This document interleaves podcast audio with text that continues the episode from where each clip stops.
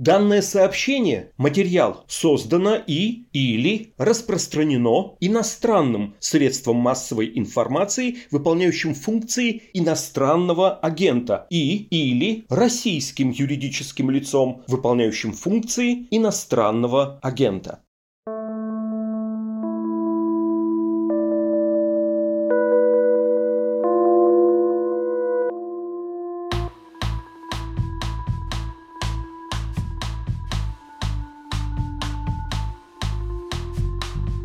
Здравствуйте, меня зовут Александр Филимонов, и это подкаст «Текст недели» о самых заметных материалах, выходящих на «Медузе». Владимир Путин, а вслед за ним и другие кремлевские чиновники, регулярно называет поводом к вторжению в Украину защиту русского мира. Этот термин уже давно применяется в обиходе и стал вполне себе официальной внешнеполитической доктриной России, хотя трактуют его очень по-разному.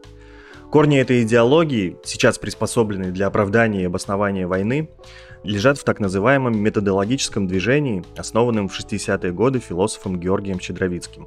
Участники методологического кружка Щедровицкого, который многие воспринимали как секту, проводили так называемые организационно-деятельностные игры – ОДИ, популярные педагогические семинары по выстраиванию взаимосвязей в коллективе и управлении им.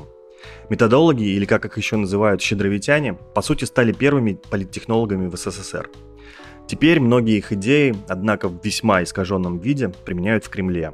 О прошлом и настоящем этого загадочного движения нам расскажет специальный корреспондент «Медузы» Андрей Перцев.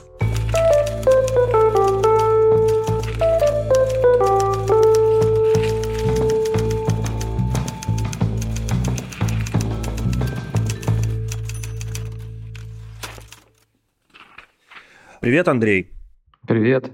Я рискну предположить, что поводом к твоему материалу о методологах могла стать резонансная и многих возмутившая и напугавшая колонка Тимофея Сергейцева на РИА Новостях, которая называлась «Что Россия должна делать с Украиной», и которую в СМИ многие трактовали как попытку, в кавычках, окончательно решить украинский вопрос.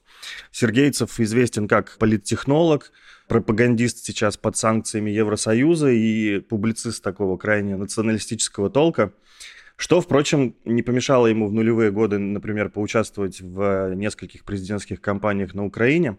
А также он оказался ярым последователем методологического учения советского философа Георгия Щедровицкого.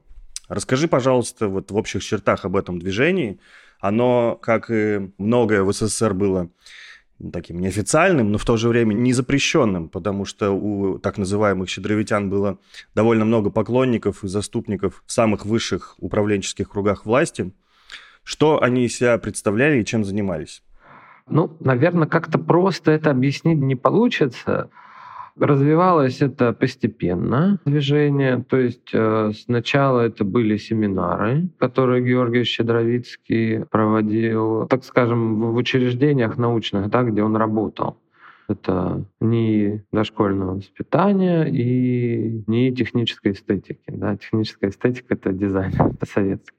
А что конкретно они обсуждали? Да? Обсуждали они различные доклады на научные темы. Нельзя сказать, что они обсуждали, например, какие-нибудь занятия в детском саду. Наверное, нет. Да? Или условно, например, дизайн пылесоса, да? Или тарелок каких-то. Вот. Это скорее какие-то теоретические основы с достаточно сложными формулировками. Уже тогда заложилось... Это очень трудно объяснимо, да, то есть это прям надо погружаться, чтобы переложить на простой язык, потому что у них еще и особый язык. И это не только сокращение, например, лидера, да, ГПЩ Георгия Петровича Щедровицкий, но и многое другое, да, то есть это специальные слова.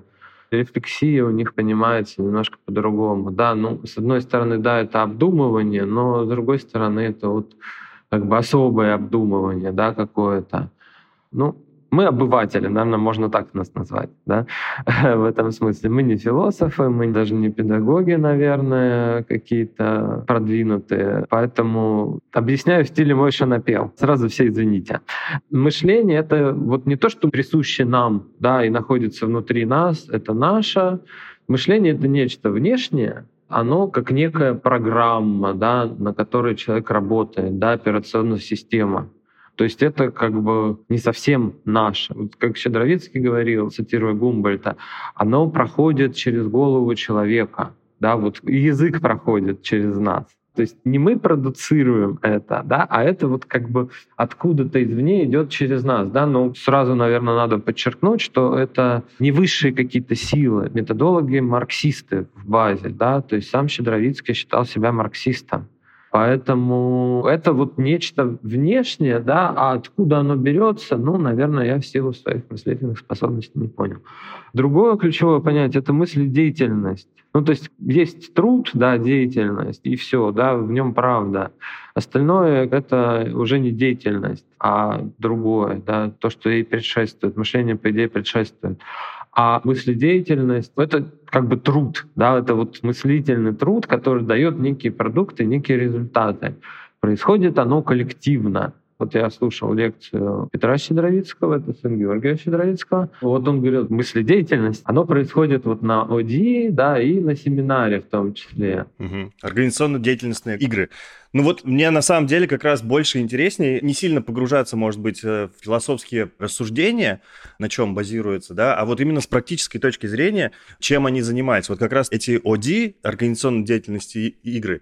И мне кажется, это прям такая очень интересная практика, фактически как какое-то выработанное, не знаю, искусство управления обществом и искусство решения каких-то социальных задач. Вот это меня прям больше всего заинтересовало, к чему и подводится потом мысль в твоем тексте, то, что, по сути, они же стали первыми политтехнологами в СССР. Получается, что так. Ну, например, они проводили выборы директоров предприятий. Тогда были дискуссии экономические, ну, именно в верхушке КПСС, как двигаться, да, может, каким-то образом там предприятия вообще самостоятельно, чтобы управлялись, да, какими-то были экономическими субъектами, чуть ли не капиталистического такого плана. Но выбрали вот путь такого самоуправления немножко, чтобы люди выбирали директоров. Да, чтобы они были причастны, что это не было что-то от них далекое, значит, их же предприятие, вот, что люди выбирали бы директоров. И они принимали участие в выборах директоров. И эти выборы проходили в форме ОДИ часто. Да, ты можешь рассказать, как примерно проходили эти вот игры? Ну, будем говорить немножко упрощенно, да. Игра, скорее всего, проводилась где-то вне города, ну, или в каком-то отдельном помещении. Это проходило несколько дней. Заказчикам формулировалась некая проблема, задача разного плана. Там вот была игра, например, посвященная выводу из эксплуатации одного из блоков Белоярской АЭС, атомной электростанции. Там выборы директора, да, обсуждались какие-то экологические проблемы. Не знаю, но вот первая игра была посвящена ассортименту продуктов для Уральского региона, да, ну, в широком смысле, товаров народного потребления. В советское время была плановая экономика, да, поэтому какие-то люди, значит, решали, что покупать жители Уральского региона, да, вот решили привлечь к этой задаче методологов, да, чтобы в ходе ОДИ решилась эта проблема. Да, люди собирались, организатор получал задачу, собирали сотрудников этого предприятия, каких-то внешних экспертов. Сами методологи приезжали, они работали как игротехники. Да? Ну, тут я оговорюсь, да, вот как сказал мне Петр Щедровицкий, что методолог был один на самом деле, это его отец, а вот теперь пусть как бы история судит, кто настоящие методологи, что много самозванцев. Так скажем, организаторы игры, будем их так называть, игротехники, и происходила проблематизация, да, говорили, что надо сделать, в каком направлении, значит, они движутся, что хотят, в смысле, какая задача перед ними сформулирована, и, соответственно, там, ну, несколько форм было, люди делились на группы, получали в них позиции, и от имени, как бы, этих позиций говорили. То есть не от имени себя как человека, а как определенной роли, да, поэтому это игра. И они вот с этой позиции оценивали как-то ситуацию, пробовали ее проиграть, какой шаг сделать, да, там еще, ну вот тоже термин ситуация, самоопределение, например, да. То есть достаточно серьезная кризисная ситуация, пусть игровая, и человек должен был принять решение, да, тяжелое, как поступить, что будет правильно для него, да. В этих группах какие-то прорабатывались решения, ситуации тоже как бы проигрывались. Потом они собирались, кто-то мог доложить, слушали доклады, задавались вопросы, происходила вот эта рефлексия, да, над каждым шагом мыслительным, как пришли к такому решению. Модератор имел власть над докладчиком, над комментирующими, мог заткнуть, мог, наоборот, приподнять, да, помочь человеку. Вот тут такая не совсем прагматическая штука начинается. Ну и в итоге этой игры какое-то рекомендовалось решение, да, какие-то шаги, которые можно предпринять, чтобы решить проблему. Ну да, то есть такое как бы конструирование некоторых каких-то там, значит, реальностей, каких-то шагов, которые можно предпринять, и выбор лучший, и потом это, значит, натурально воплощалось в жизнь, да, то есть это как бы не просто поиграли и забыли, а прям вот хорошее такое средство решения проблем. Ну, пытались воплотить в жизнь. Не всегда, наверное, это получалось, но к каким-то шагам приходили. Ну, например, та же игра, ну, так утверждается, посвященная выводу из строя блока Белоярская АЭС. Там, ну, в числе, значит, каких-то шагов, решений было предложено использовать неких роботов, значит, роботы были разработаны и позже принимали участие в ликвидации последствий аварии на Чернобыльской АЭС. Я общался, например, с политиком, я не буду называть, да, потому что его будет легко вычислить, очень хорошо знакомого со всеми просто участниками текста, вот прям со всеми, да, даже включая Путина. Вот.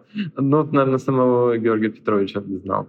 Он заказывал игры, он не был как бы вот сторонником именно методологии, но конкретно вот игру как способ решения каких-то задач он считал очень эффективным. Да? Насколько я понял из разговора с Маратом Гельманом, да, политтехнолог, признанный иноагентом. Сейчас он скорее галерист, был политтехнологом известным, один из основателей ФЭПа, вместе с Глебом Павловским он основал ФЭП. Гельман тоже говорил, что игра была вот эффективной, да, то есть люди со стороны смотрели на ситуацию, с них снимали шоры, слушали каких-то посторонних, да, которые тоже смотрели на ситуацию со стороны, да, и вот открывалось, что же не так, или что, например, надо делать, да, вот они не понимали, что надо делать, а вот поняли. Ну, мне как раз-таки, да, с этой точки зрения мне и понятно, и нравится эта идея вот этого процесса игровых практик, потому что это действительно хороший метод с точки зрения психологии, педагогики, вот анализировать, решать проблемы. Другое дело, когда, значит, доходит до идеологических, скажем так, моментов, ну, там вот уже философия самого этого методологического кружка. Вот там ты в тексте приводишь довольно такую тревожную цитату Щедровицкого про тоталитаризм. Я ее приведу. Он говорил, что тоталитарная организация есть будущая единственная организация всякого человеческого общества. Просто Германия и СССР немножко на ноздрю вырвались вперед. Вот тут я как бы немножко заволновался, и показалось, что все его философское течение мысли в конечном итоге вело к условному национализму, который рука об руку ходит с тоталитаризмом. В том числе то, что привело к колонкам того же товарища Сергейцева, которые, значит, вовсю кричат про деукраинизацию Украины. Вот знаешь, про национализм я бы не согласился. Он был еврей, да, он внук раввина. Он не националист, это другое. Во-первых, это советский человек, да, он марксист.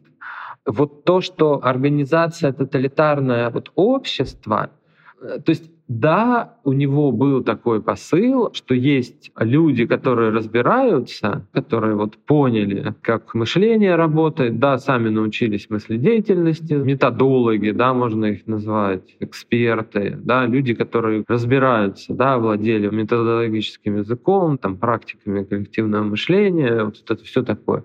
А есть остальные массы, да, которые, в общем-то, не надо допускать вот к этому знанию, да, болтунов, да, каких-то бездельников. Вот отсюда этот особый язык, да, это такая стенка между методологами, да, элитой общества. Да. Есть элита общества, есть люди, которые знают, как правильно. То есть не зря их называли сектой? Ну, это не секта. Это с большой натяжкой, наверное, я вот не соглашусь, может, с уважаемым культурологом Виталием Куриным, может быть, это НРД, новое религиозное движение, да, Но это называется сектой в простонародье, да, можно сказать так, что человек все бросает, семью бросает, ходит на собрания постоянно, читает литературу, есть некий гуру, который продвигает это. Вот это похоже, да, потому что в тексте можно увидеть примеры, цитаты из последователей Георгия Петровича. Вот они говорят, что жизнь как бы обычная, вне ОДИ, семинаров, вне методологических всех этих историй, она у них пришла к краху. Они в ней то ли разочаровались, то ли люди от них стали отстраняться, потому что они не понимали, что это такое методология. То есть это обычная как бы история последователей от новых религиозных движений. Ну, почему это не религиозное движение? Там нет религии как таковой. Потому что религия все равно подразумевает некие иные миры, да, лучшие, в которые ты попадешь, если будешь следовать правилам религиозным, и некие высшие силы. В методологии такого нет. Ну, это некое подобие НРД, нового религиозного движения, за вычетом религиозного компонента. То есть из этого следует, что есть некая элита общества, которая знает, как правильно, и управляет массами. Да? При этом они не считали, что вот это манипулирование, но на деле это оно и есть. То есть программирование человека в педагогике, конструирование социальных, значит, каких-то явлений, сколь угодно больших масштабов, да, даже в масштабах государства. Да, это манипулирование массами, программирование масс, исходя из некоего общего блага, понимаемого элитой. Да. А как она его понимает, тоже большой вопрос. Ну, наверное, так как это марксисты, вот сам Георгий Петрович, да, и его соратники раннего времени, ну, наверное, это построение, наверное, коммунизма, справедливого общества марксистского, наверное, так. Но это тоталитаризм, да, массами управляет группа людей, провозгласивших себя элитой. Хорошо. Ну, давай тогда к пресловутому русскому миру. Как выясняется, понятие такое предложил сын Георгия Щедровицкого, Петр. Но какое методологи вкладывали в значение в это понятие, в отличие от действующих властей? Вернемся немножко, да, в 90-е годы. Тогда о русском, о национальном говорили, наверное, не только они. Были вот люди типа Александра Дугина, да, философ, он такой как бы вот националистический, такой евразийский, да, имперский такой. Потому что национализм, вот в России сложно его обсуждать, да, потому что это не совсем национализм. Да, национализм — это любовь к своей нации, это, ну, не такое плохое как бы слово, это именно нации. Да. В России это скорее имперское что-то. Ну, то есть есть прям националисты, да, вот типа скитхеды, там, да, вот, которые русские, там еще что-то. Но на деле это вот имперское, это скорее имеет как бы отношение к территориям, да, вот большая страна, то есть превосходство империи и куча наций в ней, а не одной нации. То есть тут трудно говорить, да, о национализме, но да, в 90-е были именно вот националисты, пусть с имперским таким душком, которые говорили там про русское, ну вот Жириновский говорил, да, мы за бедных, мы за русских. Но в те годы это было немножко маргинальным, особенно в элитах, да, так скажем, потому что элиты в основном, ну, были демократически настроены, свободный рынок, сотрудничество со всем миром. Ну, то есть как-то так это было. И вот те, кто говорил про русское, да, в том числе про русский мир, понятие это старое достаточно, они были немножко вот маргиналы, да, ну и их русский мир, да, был вот как раз такой геополитический, да, националистический немножко, ну и имперский, с одной стороны. А методологи предложили Петр Щедровицкий и Ефим Островский. Он позже как-то пришел к этому. Насколько я понимаю, Петр Щедровицкий Ефима методологом не считает. Но, в общем, он относится к методологам. Да? То есть, если спросить даже какого-то политтехнолога, либо, ну, гуманитария какого-то, он скажет, ну, нам кто это сейчас? Ну, Островский, да, или Щедровицкий-младший. Вот. Они придумали такой концепт русского мира, что это люди, говорящие на русском языке. Да, я расскажу, наверное, чуть больше, чем в тексте. Петр Щедровицкий занимался образованием, да, проблемами образования. И он столкнулся с такой проблемой, задачей, что в образование, в общем-то, не очень хотели вкладываться ни чиновники, ни бизнесмены. Вот в какие-то прогрессивные техники, да, какие-то вот методики, значит, вообще вот в образование. Потому что люди уезжают. ну, это невыгодно, да. То есть мы обучаем человека, ну, сейчас мы слышим такое, да, от наших государственных мужей, а мозги утекают за границу. И вот он как бы не мог, я так понимаю, найти понимание среди, значит, людей, которые, ну, например, могли бы там помочь ресурсами, да, в его исследованиях в этой теме, проблематизации этой темы. И он понял, что надо, значит, делать, да, как говорить с этими людьми, что ничего страшного, да, мы вкладываемся в образование, но это представители русского мира, это люди, которые говорят на русском языке. И, соответственно, они могут служить стране, коммерческих ее интересах, за границей. Да? Это вот сеть таких сторонников за рубежом, через которых можно распространять какие-то... Ну, в основном речь шла про бизнес. Распространять российские вот товары, какие-то разработки передовые, да. Они же все равно есть, да, и были в 90-е годы, да, наука-то осталась с советских времен достаточно развита. То есть это такие агенты влияния, можно сказать так. Может быть, знаешь, как камевояжеры, которые распространяют российские товары вовне, такие вот коммерческие агенты России, да, русский мир, мир языков. Да. Еще он предполагал, что в будущем ключевую роль начнут играть крупные города, города-предприниматели, как он их называл, а ну, государство есть государство, но вот как бы люди, говорящие на языке каком-то, да, какого-то государства, как раз вот в этих городах-предпринимателях будут вот такими, так скажем, каналами влияния, через которые можно распространять свои товары. Вот это было так. Достаточно безобидно, да. Ну, культуру тоже, через культуру влиять, но это именно коммерческие изыскания. Ну да, сейчас таких уезжающие, так скажем так, элиту вряд ли воспринимает власть как своих сторонников, каких-то проводников русского мира.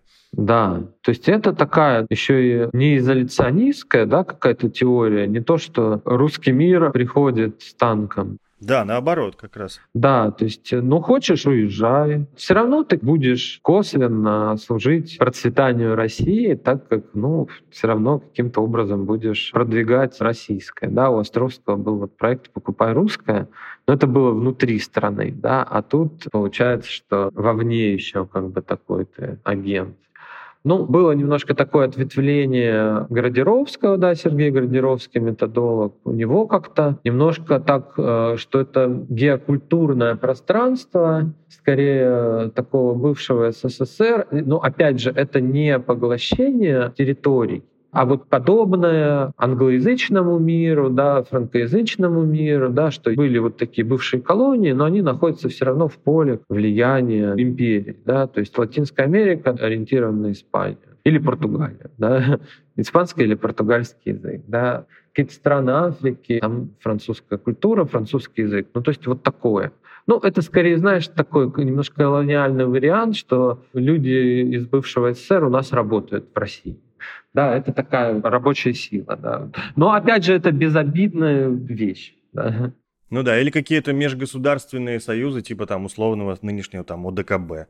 Вот такая теория, что ли, получается? Ну да, СНГ, например. То есть, да, Россия, наверное, большой брат, но исключительно потому, что она вот большая экономически, ну это в смысле Градировского, они, вот эти люди, ориентированы на Россию, да, они едут как бы работать в Россию, а не в Китай, например, потому что они понимают язык, еще что-то, да, то есть язык тоже это такое основное понятие, ну, тоже экономическое, да, это не танк, да, это не снаряды, не бомбы, это очень тоже как бы важно понимать. Да, это абсолютно разные вещи. Скажи мне, пожалуйста, какими путями вот щедровитяне добрались до нынешней власти, и кто там сейчас главный последователь среди них? Ну, вот тут давай поговорим про главного последователя, а потом немножко, наверное, про Кремль в широком смысле. Главный последователь — это Сергей Кириенко, первый зам главы АП, куратор политического блока. Он, во-первых, знаком с Ефимом Островским давно, с комсомольских времен. Такой он комсомолец, Кириенко и Островский в прошлом. Хотели они реформировать комсомол, да, не случилось, потому что развалился Советский Союз, КПСС, значит, приказал долго жить, и комсомол, соответственно, как структура КПСС тоже приказала долго жить. То есть вот он был знаком с ним с тех времен. К сожалению, вот не ответил мне Островский на вопросы, да, до Кириенко точно не достучишься. Может быть, я не знаю, например, он пользовался услугами Островского как политтехнолога в Нижнем Новгороде, да, он был нижегородским депутатом в начале 90-х. А потом, видимо, да, в компании СПС Островский познакомил Кириенко с Петром Щедровицким. В компании даже движение «Новая сила», да, то есть снова погружаемся в лохматые годы. Кириенко был премьером, очень короткий срок. Пришедший на дефолт, да. Да, ну вот как считалось, что его молодого, да, подставили под удар, да, было понятно, что экономическая ситуация кончится ровно вот этим дефолтом, поэтому поставили молодого человека, который к тому же, ну, как бы связи в элитах у него кто был? Борис Немцов, то есть все, да, они вот это, не знаю, семибанкирщина, да, не знаю, ельцинская семья, да, ну, то есть постороннего такого, да. Произошел дефолт, Кириенко начал строить движение «Новая сила». Консервативное, да, почему-то движение он называл это консервативным движением. Но целью были реформы, демократические, да, несмотря на вроде декларируемый консерватизм, да, и он предлагал Ельцину, значит, уйти в отставку и организовать конкурс кадровый. И тут мы чувствуем, да, что в этот момент методологи на него уже начали влиять, потому что кадровый конкурс — это одна из, как бы, вот форм игр, да, это им очень хорошо знакомо, да, и в 90-е они, в принципе, их проводили, да, для администрации регионов, для каких-то ведомств, там, крупных предприятий. То есть это вот хорошо знакомое дело, и явно уже, значит, в то время они на него влияли. Позже движение Кириенко влилось в Союз правых сил. Фронтменом был он, Борис Немцов и Ирина Хакамада. И методологи обучали актив, ну, агитаторов, да, каких-то сотрудников региональных штабов, политтехнологов как раз, вот именно на этих играх. Да, они не методологии обучали, а именно партийной вот этой деятельности, политтехнологической партийной деятельности. Да. Штабом руководил Марат Гельман, ФЭПовец. Ну, это парадоксальная ситуация, то есть ФЭП как бы работал с Кремлем в основном, уже даже на тот момент. И, с одной стороны, они вели кампанию блока «Единство». Это Павловский занимался, да, сам Глеб Павловский, большой человек. «Единство» — это будущее «Единая Россия». Да. А Марат Александрович, ничуть не менее крупный, да, занимался кампанией СПС. И кампанией Кириенко отдельно, значит, мэры Москвы. И там работали методологи, вот именно как коучи, да, вот не в плохом смысле, а в хорошем. То есть они быстро обучали партийный политтехнологический актив. То есть Гельман с Павловским типа за идеологию отвечали, а методологи были такими как бы их руками, которые все организовывали. Они обучали, то есть игра позволяла быстро обучить каким-то вещам. Ну, я не скажу, что Островский не был экспертом в политтехнологиях, он был. То есть Гельман и Павловский говорят, что даже он их втравил в пиар, да, вот его пример как такого гениального политтехнолога, да, их привлек как бы к этой сфере деятельности. Да, Островский умел. Петр Щедровицкий все-таки он философ, да, и, наверное, педагог в каком-то смысле. Ну, там смысл как бы игры, да, еще раз можно, наверное, повторить, что человек очень быстро научается тому, что не учился. Ну, Гельман считает так, что в ходе этих игр актив очень быстро становился таким мотивированным, профессиональным и так далее. Хотя при этом мне очень вот как раз кажется резонирующей мысль о том, что методологи сами-то не были ни в чем профессионалами. То есть они приходили в любую профессиональную среду и обучали ее быть профессиональной в этой среде, сами не имея никаких навыков в этом. То есть они просто обладали общими какими-то умениями организовать процессы. Да, то есть они организовывали процесс, приглашая экспертов и сотрудников предприятий, да, то есть стыкуя как бы экспертов с сотрудниками предприятий. Как-то вот так получалось. Сами они, да, конечно, когда ты сегодня проводишь игру на атомной станции, потом на, значит, рыбопромышленное производство, потом выбираешь директора завода и так далее, конечно, тут экспертом не будешь. А организовать как-то вот этих людей, да, они умели. Ну, есть скептический взгляд, да, что на самом деле ничего такого как бы они не делали, да, предлагали банальное решение достаточно, и все. Потому что им самим надо было еще понять хотя бы в общих чертах, о чем они вообще говорят. Но какие-то собеседники, ну вот Гельман, да, этот политик, с которым я говорил, они считали это эффективным. Но с другой стороны, а что они считали эффективным? Вот эти вот кадровые игры, конкурсы, значит, кадровые, еще что-то, какие-то вот политические игры, там, да, вот, ну, например, в СПС цель одной из ОДИ была примирение руководства, да, как-то сглаживание между ними разногласий, значит, проблем и так далее. Ну, с одной стороны, это понятно, почему, да, потому что педагогика все-таки у методологов в базе есть, и, ну, общегуманитарные какие-то знания. Да, это получалось. Все-таки я писал о политике, да, если бы я писал в целом о методологах, наверное, стоило бы поговорить, может быть, с директорами предприятий, если они еще живы, что получалось-то у них. Но есть полярные мнения о том, насколько эффективным были эти игры. Ну, мне кажется, эффективно-неэффективно, но с точки зрения политики, например, те же там половина губернаторов сейчас, это вот как раз назначенцы по результатам всяких вот этих конкурсов, которые проводились в последние годы, в том числе организовывал, которые Кириенко. Давай вот сейчас еще раз к Кремлю вернемся в широком смысле и, может быть, более узком. А Владимир Путин-то пересекался как-то с щедровитянами? Как к нему попала идея русского мира? И вот насколько он подвержен был их методологии? Ну, Глеб Павловский говорит, что Островский участвовал в кампании мэра Петербурга Собчака, а Путин был вице-мэром, да, соответственно. И там они пересекались с Путиным и были знакомы. Ну, вот подтверждения этого нет. Того, что они реально знакомы, такого нет.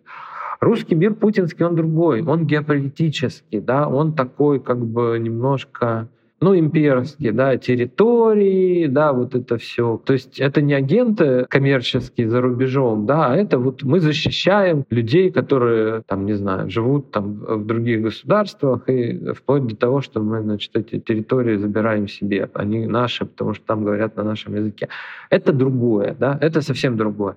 Но как бы в чем не то чтобы вина, как бы, ну, причастность, да, я думаю, что это понятие методологами было введено в элитный дискурс, скажем так, в 90-е годы. То есть оно из маргинального превратилось во вполне такое респектабельное. И уж так оно попало в элиты, потом попало к Путину, а потом Путин, значит, начал смотреть уже в сторону другого русского мира. Наверное, вот так. А повлияли ли методологи? Они повлияли в целом на мировоззрение российской власти. Да? Тут Глеб Олеговича я помянул не самым добрым словом, наверное, потому что, начиная с раннепутинских времен, да, политика стала абсолютно манипулятивной. Да? Вот как раз это было сколь угодно масштабное, да, социальное конструирование. Там политики, там партийной системы, не знаю, образа Путина, да, там как Штирлиц, еще что-то. То есть это было манипулирование обществом тотальное. И вот вера, во-первых, что это в принципе возможно, да, вот это можно, ну, в смысле потенции, да, не в моральном смысле, что так можно делать, а вот в принципе, что так возможно. Ну и в моральном тоже, да, что есть некая, получается, элита, да, вот такая продвинутая, она управляет массой, может, даже в каких-то благих целях. Ну, я не думаю, что у Путина и его окружения были благие цели, сначала они были корыстными, а потом... псевдоблагие, да, как мы сейчас видим. Ну, наверное, они считают, что это благие цели. Но мы понимаем все про это дело. Вот это, да, я уверен, что вот эта вера в бесконечные возможности социального программирования, да, что можно программировать как бы общество и людей, это очень негативное влияние. Ну, денацификация, да, вот Сергейцев пишет про денацификацию в своей статье. И писал еще до того, как это слово стал употреблять Путин. Это чисто методологический процесс. И само представление о том, как Путин говорит, да, как пишет Сергейцев, что происходит там в Украине, произошло, что людей, наших русских, гады какие-то запрограммировали не в ту сторону, да, нацифицировали, да, произошел процесс, по сути, вот этот вот социального программирования, тотального проектирования, да, как Щедровицкий старший говорил. А мы произведем другое тотальное проектирование в обратную сторону, то есть денацификация. Да, это тоже есть. Да, ну я вот к вопросу о конструировании современной реальности хотел бы еще заострить внимание на еще паре твоих статей, которые удачно вышли в одно время вот со статьями про методологов. У тебя вышла большая статья про Кириенко, очень интересная, то, чем он сейчас занимается на Донбассе, какой формирует образ России будущего из этого всего. И несколько статей от источников «Медузы», близких к Кремлю, с которых мы каждый раз буквально орем, потому что они то, значит, разочарованы Путиным, то начинают вокруг него снова собираться и так далее. Не-не, они сейчас разочарованы четко. С тех пор разочарованы.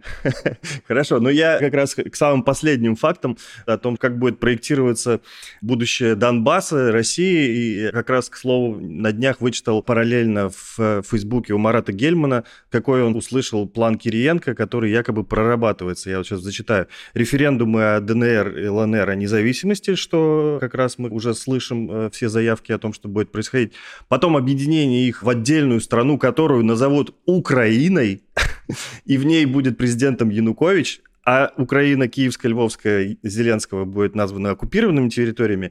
И потом, значит, Путин подпишет соглашение с Лукашенко и Януковичем о создании нового СССР. Вот тебе и русский мир, пожалуйста. Ну, честно скажу, это было опубликовано в телеграм-канале СВР, генерал СВР. Потом Марат Александрович перепечатал это у себя в ФБ. Насколько я понимаю, таких вот именно планов как бы нет. То есть это даже прямо проговорено, да, было. То есть Кириенко же приезжал в Херсон и Мелитополь, и там встречался с единороссами, которые там типа оказывают гуманитарную помощь. И там вот есть такой Игорь Костюкевич, он, ну, молодежный лидер в прошлом ОНФ, сейчас депутат Госдумы. Костюкевич написал по итогам бесед с Кириенко, что Херсонская область будет входить в состав России по крымскому сценарию. То есть там не будет даже НР. То есть никакой не будет большим. Этого не предполагается, да.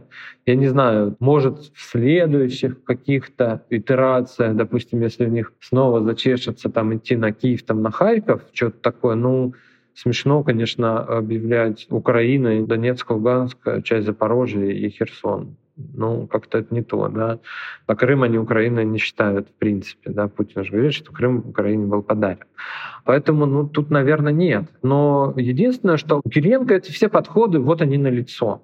Кадровые конкурсы, псевдовыборы. Но на самом деле, да, получается, какие-то губернаторы, там, чиновники федеральные, они уже назначены по итогам этих конкурсов. Да. Выборы — это какая-то легитимация. Ну, можно сказать, что они проходят ОДИ, да, вот участие в выборах. То есть это не совсем как бы реальная ситуация, да, это скорее игра, в которую, ну, фактически нельзя проиграть.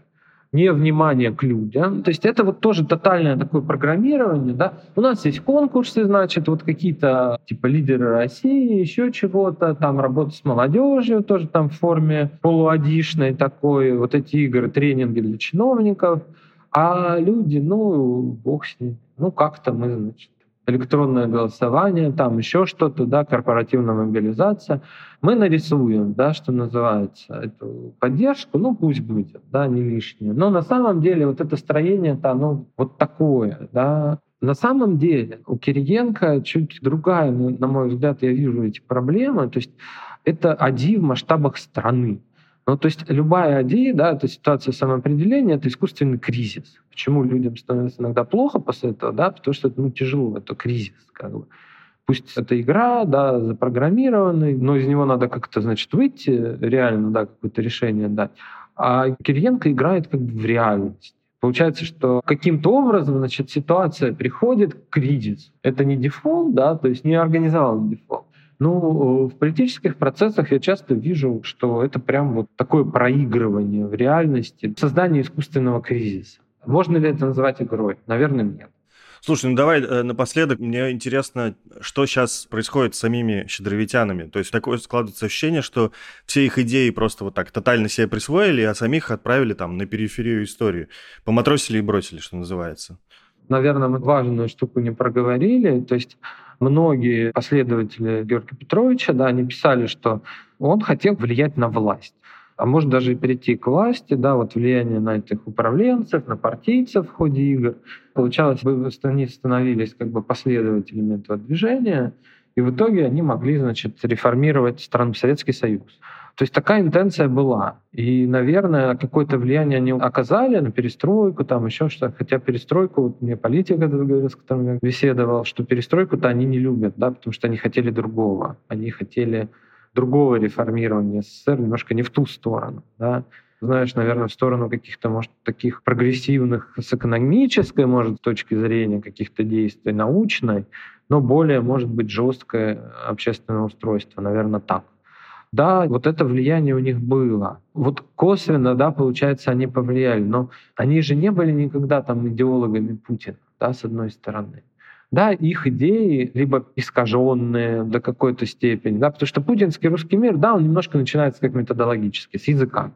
Но потом это совершенно другое, да. То есть это сочетание методологического, да, там 10% это язык, и, значит, имперского, остальное 90%.